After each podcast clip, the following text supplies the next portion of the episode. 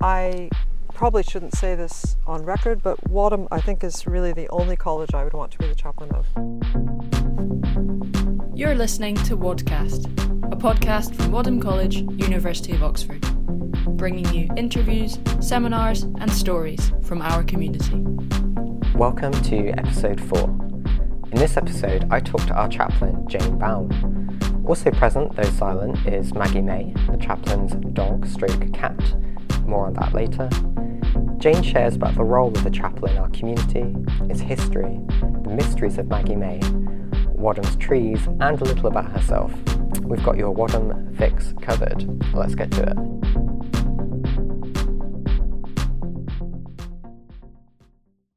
Thank you, Jane, for meeting me today. Oh, it's a pleasure. Yeah, it's lovely to be in the chapel itself. It would be great to hear anything you want to share about this chapel space. Well, I think this space is an amazing, sort of like a ship. it's like a cruise ship that brings everyone together. And the minute people enter this space, especially in the wintertime when it is dark outside and there's no artificial lighting and it's lit completely by candlelight, it just becomes this, this beautiful dark haven where you can slide in and be part of it in the way that you're comfortable. So you don't feel exposed, you don't feel that you have to, that you're being judged by anyone, you can just slide into your little dark corner. So it's a real haven for people who are looking for a space just to be themselves, just to escape from all the demands and pressures of, of normal life.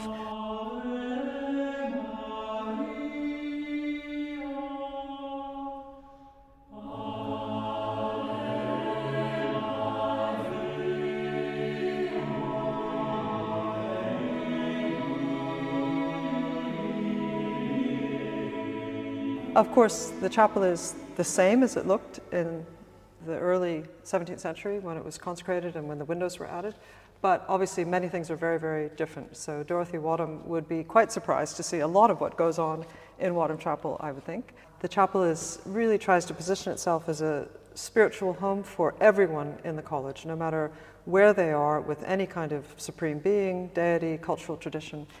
And so our chapel wardens are drawn from a wide variety of faith backgrounds, including Hinduism, Islam, Shinto, we've got agnostics, we even have a few token Christians.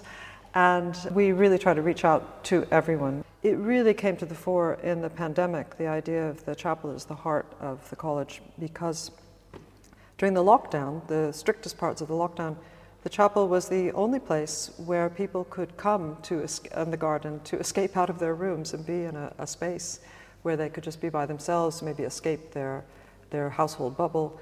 And it, it really came into its own as a sanctuary for people just to sit with their thoughts and, and escape into a place of beauty. And that is, is partly what Evensong does as well. It's sort of an hour sonic therapy of, of sound and light and something completely unlike what you do the other hours of the week.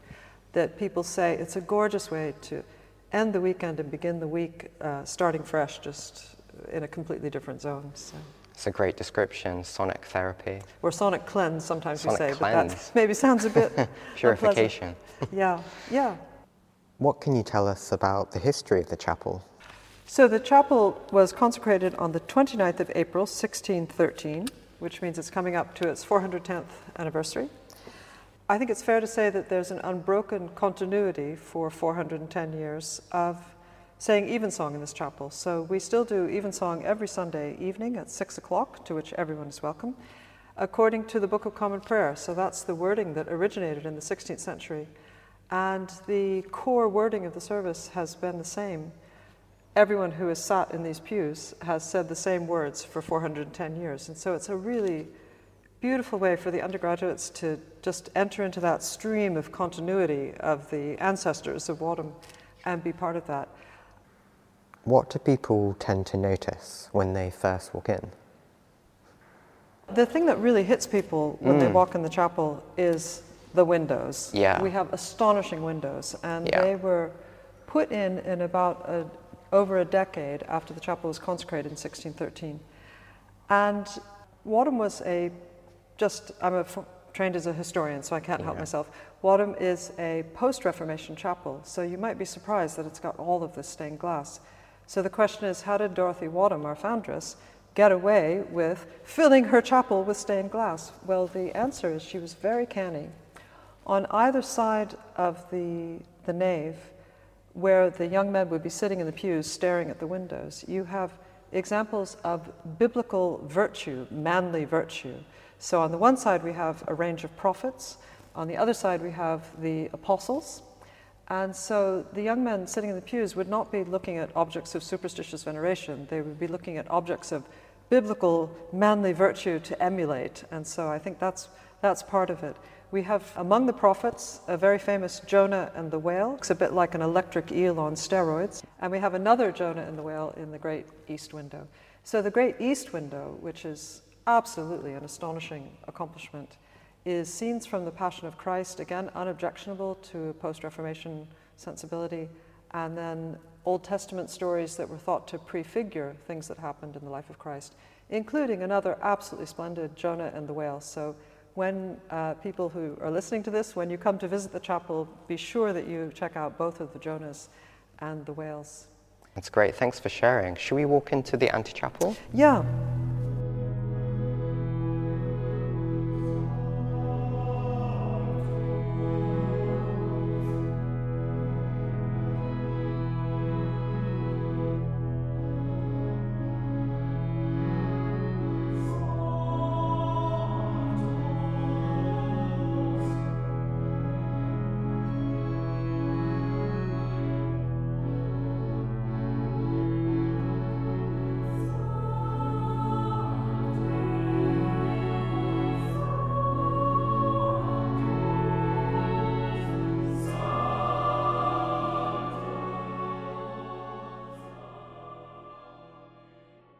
So we have this enormous antechapel on the end of the, the chapel, which is a really, really good liminal space because it's not the consecrated church, so we can do all kinds of things in it. And we've had photo exhibitions of all different kinds. We had one on um, Mexican feminist protest photography a couple of years ago. We're about to have one on the Rhodes Must Fall movement in the antechapel. So it's used as an exhibition space, it's used as a, a live performance space during Wadstock. We've had performance poetry in here. And then one thing that when you come to visit the antechapel immediately strikes you is we have a candle stand over in the corner. And anyone is free to come in, take the matches, and light a candle. So people do this for all different kinds of reasons. We have a little um, display here about the war in Ukraine. Some people come to have a quiet moment or have a prayer to think about uh, prayer solidarity with the people of Ukraine. Some people come obviously with really, really personal things that they're living with, uh, a relative who's ill or someone who's died. And staff come through during the day while they're going to and fro and light a candle. So this is a spot that really has emerged as a, a place of consolation and a place of remembrance. And when people are in some the midst of some sort of sorrow or trouble and they don't know what to do, they can at least come and light a candle and feel they're doing something positive. So there's a steady stream of, of people through here lighting candles, which is really lovely. The other thing that has happened in recent years in the Antechapel is while we were building the new building and the remembrance tablets from the two world wars were in storage, the Antechapel became the place we did our remembrance service. So we have a memorial in the corner to a man from Wadham who was killed in Mesopotamia in the World War I. And that became a focal point for remembrance. So on Remembrance Day, we gathered in the antechapel and we did the moment, the two minute silence at 11. And we tolled the bell, which we have the chapel bell there. And it is a place of remembrance in many different ways.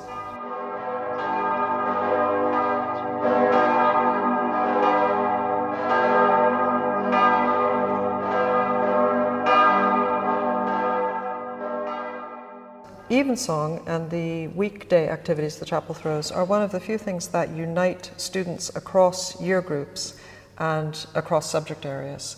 And that was especially true of the tree walks that we inaugurated. So I want to take you into the garden and we can talk about the trees. I'd love to see some trees. Let's take Maggie Mae, who hasn't featured until now, but Yeah, she's been kind of following us around a bit. Our further silent- in the background. Silent partner in this whole endeavour has been Maggie Mae, the chapel dog or the Wadham welfare cat. But more about that when we get outside. Yeah, maybe. that sounds great.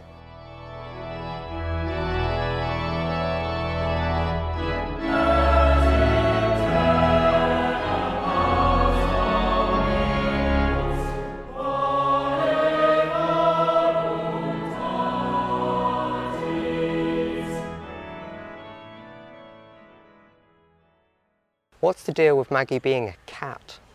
Ah, well, so the one thing Dorothy Wadham did not foresee when the statutes were being drawn up for the college uh, was that Maggie would come into its life. So most of the Oxford colleges in their historic statutes disallow dogs. I think this dates to the time when gentlemen would come and want to go do their field sports on the weekends or perhaps instead of their lectures and they would want to bring their packs of hunting dogs into the college. So dogs are not allowed according to the statutes, but cats are because cats obviously are useful and they catch mice and rats. So a decision was made by the governing body that for the previous chaplain's dog, who was Jonah, that while on the job, the college chaplain's companion animal would be redefined as a cat. So Maggie transcends the binary between canine and feline, and on the job she identifies as a cat at home, and at leisure she identifies as canine. so- Fabulous. And but the joke is actually quite good in Maggie's case because she's very feline in behavior. She's very very quiet. She's very emotionally self-sufficient. yeah. The garden is really Maggie's lair in a way. Yep. Maggie does the rounds of the benches. She does the sort of welfare rounds on people who are having picnics, taking checking on them, making sure they're all right. Obviously, it's all about food, but Of course. but people uh, have a relationship with Maggie that is Yeah. about more than food. So Maggie normally hangs out on the ramp just outside my office and suns herself, and she has a relationship with people that I have no knowledge of the complete depth of. I sit in my office with the door open, and I hear people say, "Oh, Maggie, I love you, I love you." So Maggie is always happy to hang out with people and make them believe that she loves them and that it's not all about food. Sure. Maggie is started her early life as a street dog in Bucharest. She was found begging door to door. She has absolutely perfected the look. She gives you the look with those big eyes and that sad face, saying, My entire nutritional needs for today have to be met by your sandwich. Please help me.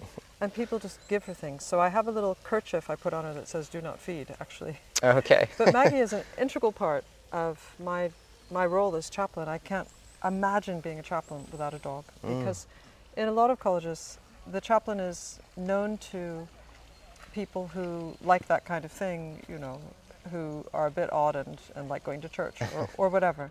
But I'm known, if not by name, at least by face, to everyone in the college because I'm the person who brings Maggie. And I've got used to that. You know, I come up, group of students come up and they say, Oh, Maggie, how are you? like, oh, hi, Jane. but that's the way it should be. So having Maggie here is such an asset to the welfare work.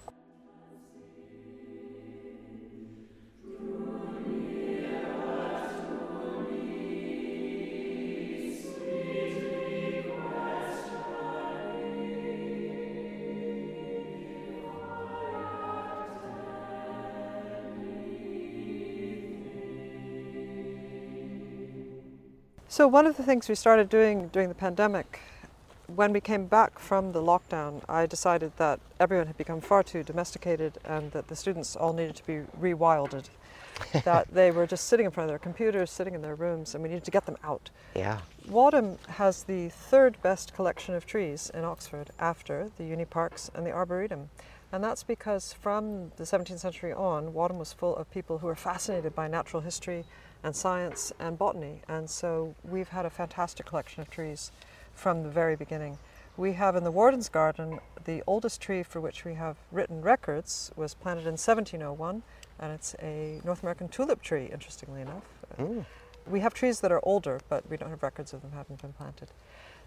So I started uh, doing tree walks, and the students all assumed tree appreciation walks. The students all assumed that I'd majored in biology or I knew something about trees, and it couldn't be further from the truth because I'm a history major, medieval history. So uh, what I was doing was staying one tree group ahead of them, basically, doing my research and nobbling Andrew Little, our astonishing head gardener, gardener and saying, Andrew, what's that tree? so clever, yep. In the autumn, we do we meet twice a week at lunchtime. In the autumn, we go around and do all the deciduous trees and see what's happening with them. In the winter, we do evergreens and conifers, and then in the spring, we come back and revisit the deciduous trees and see them waking up and see the garden waking up. The gardens are an absolute glory of Wadham, and they're part of the huge sense of welcome and haven that Wadham presents in the middle of Oxford for so many people. So we're standing here under a very interesting tree. This is the small beech tree in the garden that's open to the public. It's about, it was planted in the year 2000, so it's 22 years old.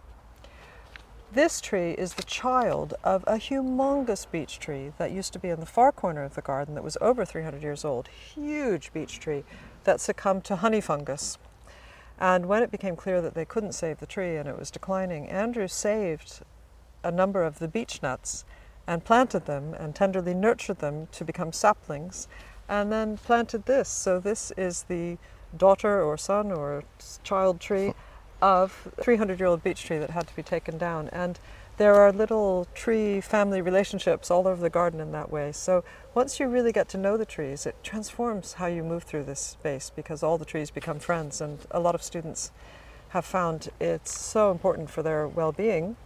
And as a welfare officer, I'm always trying to get people out into the garden just to get to know it, a tree and live with it through the seasons and get yourself out of your head and into something bigger than you. So, so the gardens are a huge, priceless part of that ethos of Wadham. Great blessing.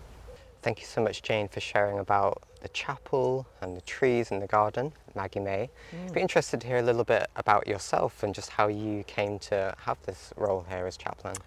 Those of you who are detecting that I didn't necessarily grow up in England, will, of course, be wondering where is she from?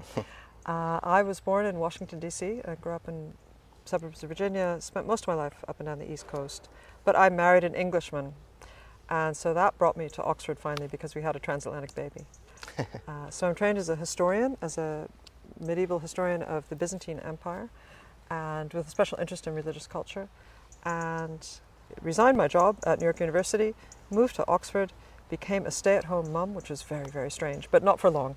Uh, I picked up academic work here and there. But the great thing about being chaplain is it, it merges everything I've ever done in my life, and I can make use of every bit of experience I've ever had. For example, I have a a sideline in um, postgraduate students who are really struggling with their dissertations because I've been on all sides of that relationship the supervisor relationship and the struggling relationship so the the role of chaplain in its quasi-academic sense and obviously then in its spiritually nurturing sense makes use of, of all of my experience and all of my passions. So and i probably shouldn't say this on record but wadham i think is really the only college i would want to be the chaplain of because wadham is just such an astonishingly open and friendly and accepting community. And i'm not just saying that because i'm the chaplain of wadham Wadham, I think, has has really got a beautiful position between being old enough to be interesting and be respectable and hold our head up in terms of the older colleges, but young enough that we don't own most of London and we don't think we're the masters of the universe and the, the center of everything. So Wadham has a really beautiful attitude of, of openness to new ideas and uh, nurturing the the interest and the craziness and the goodness that's in every person. And I really love being part of that. Thank you so much. Um, if people want to connect with you or the chapel uh, online, say, what's the best way for them to do that? Uh, just emailing me chaplain at wadham.ox.ac.uk.